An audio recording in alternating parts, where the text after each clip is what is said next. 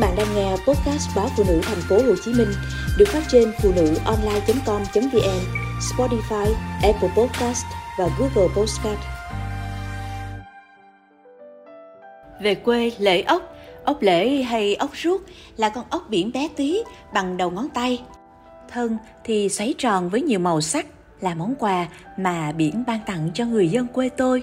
Mùa này, dạo quanh một vòng chợ quê hoặc vài ngã đường sẽ thấy vài chiếc bàn con con hoặc cái ghế đẩu bày bán ốc lễ để giữ ốc nóng hôi hổi, người bán thường đựng trong những thùng nhựa, giữ nhiệt hoặc các thau nhôm có lò than bên dưới.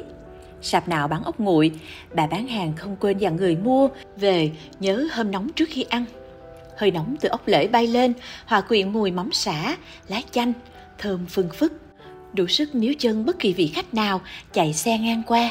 Chuyện sau tết là ngư dân đã bắt đầu đi cào ốc nhưng ốc suốt đầu mùa thì cực nhỏ, phải đợi cuối tháng 3 đến tháng 4 mới có những con ốc to và ngon hơn.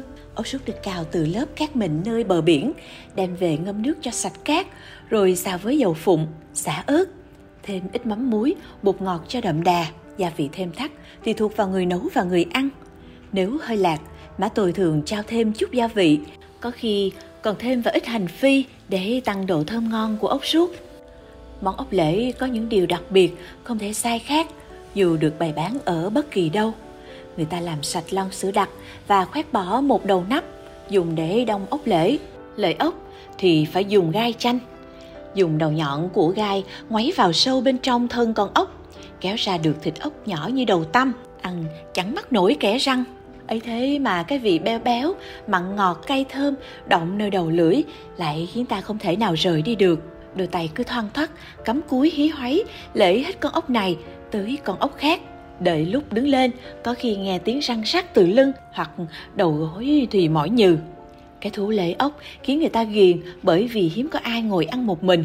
Lễ ốc phải có tụ, bạn bè ý ới nhau, mấy bà hàng xóm cùng quay quần bày tô ốc trên nền nhà, ngồi xếp bằng, vừa lễ, vừa rôm rã kể đủ chuyện trên đời. Càng lễ ốc, càng mê chính vì lẽ đó ai mà ăn ốc lễ một mình thì hẳn phải cực kỳ kiên nhẫn, hoặc là đã thèm dữ lắm. Hồi đó cứ mỗi hoàng hôn mùa hè, tôi vẫn thường mua mấy lon ốc về ngồi lễ ngay hiên nhà. Ba tôi bị tật ở cái tay trái, nên ông không thể cầm nắm được con ốc bé xíu. Thế là tôi lễ một lần mười mấy con ốc cắm sẵn nơi đầu gai chanh hoặc cho ra muỗng để ba cùng ăn với chúng tôi. Không được tận hưởng cảm giác tự tay lễ từng con ốc nhưng nghe con gái liên thuyên kể hết chuyện này đến chuyện nọ, khiến bà cứ nheo mắt cười mãi. Cơn gió đầu hè thổi mát tuổi thơ tôi, những chiều ngồi lễ ốc bên cạnh ba. Bây giờ, dù tôi có về lại căn nhà cũ, thì ba cũng chẳng còn ở đó nữa. Chẳng còn ba, để tôi vừa lễ ốc, vừa tỉ tê đủ chuyện cỏn con trên đời.